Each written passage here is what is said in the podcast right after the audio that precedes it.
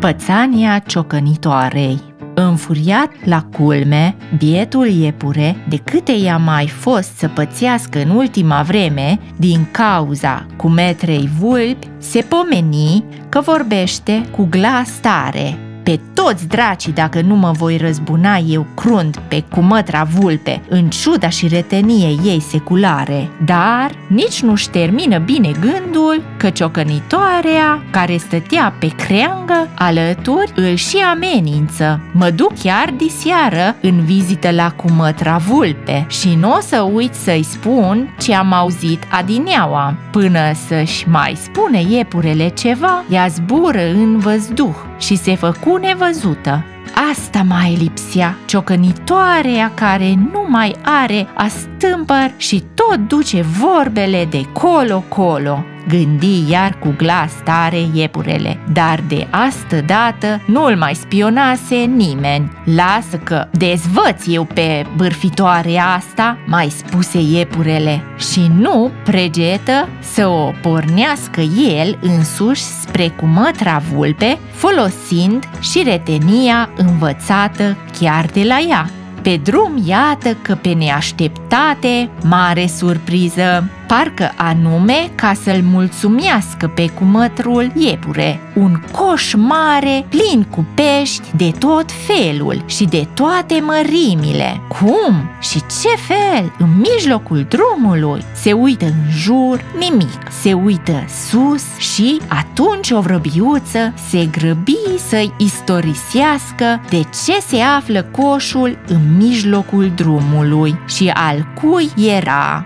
L-am văzut mai devreme pe cumătrul urs, cu coșul ăsta mare de pești. Cum strâmba mereu din nas că-l tot pișcau niște albine. De supărare sau poate de poftă, de puțină miere, după atâta pește, s-a luat după ele, nădăjduind să le găsească fagurii, dar pe seama că i s-o fi părut prea greu să care și coșul după el, Așa că, nevăzând pe nimeni, la ora asta, când abia a răsărit soarele și a lăsat coșul și s-a dus globiu pe cât poate el să fie după albine. Uite ce e vrăbiuță, n-ai văzut pe nimeni, n-ai vorbit cu nimeni, că altfel o pățești și de la el și de la mine. Taci, chitic, orice oi vedea și orice oi auzi. Vrăbiuța n-a mai așteptat altele, ci i s-a părut mult mai înțelept să-și ia zborul spre un pom de pe alte poteci, pe unde ursul nu avea să-și poarte lăbuțele.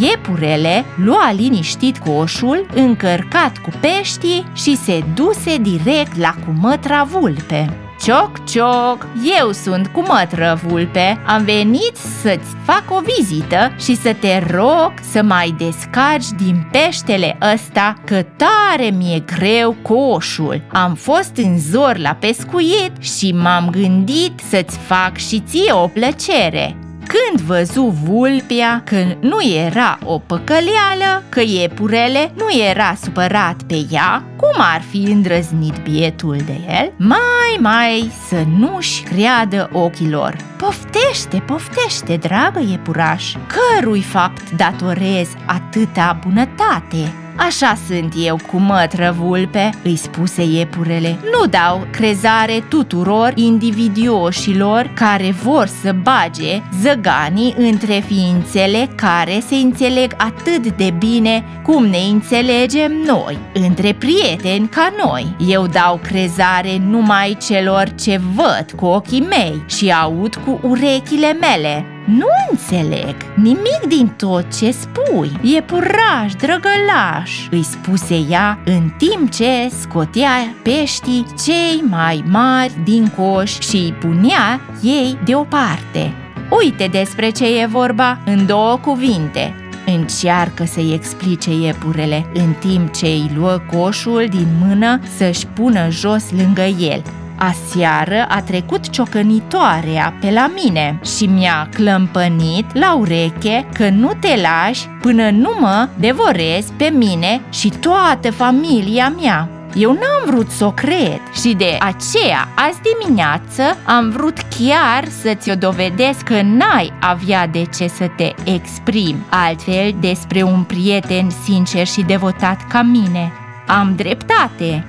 Vulpia rămase încremenită cu un pește în labă. Nu știa nici ea ce să mai creadă, că o gândise de când îl văzuse prima dată. Așa era, fără doar și poate, dar că ar fi gândit și cu glas tare această veche dorință a ei, nu-i venea să creadă. Și ciocănitoarea, unde putea să audă? Care o fi adevărul? Bine ai făcut că n-ai dat crezare, ciocănitoarea, de când o știu eu și toată lumea, nu face decât să poarte vorbele, să facă intrici, numai să îndrăznească să mai apare în cale, că o pun eu la punct. Atât i-a trebuit iepurelui să audă ca să poate pleca liniștit.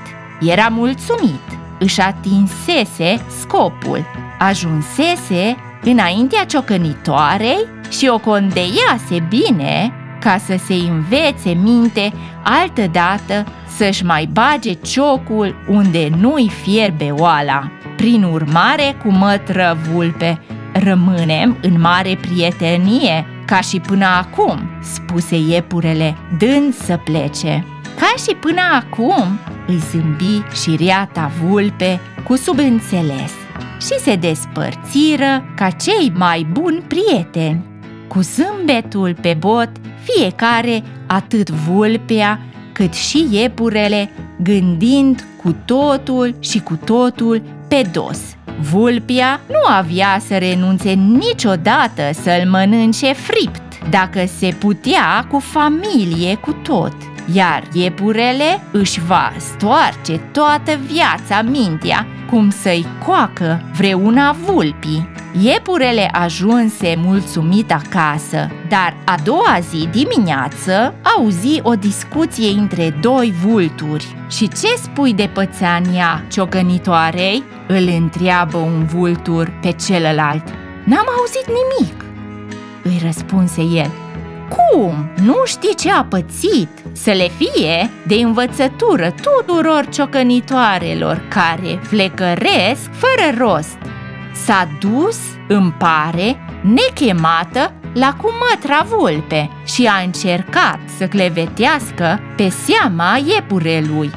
Vulpia a căutat să schimbe vorba, dar ea se încăpățâna să bage zăganii între iepure și vulpe – cum vulpia avea de ce să fie foarte mulțumită de iepure, fiindcă primise chiar ieri un dar de la iepure, nu voia să aude nimic rău de el.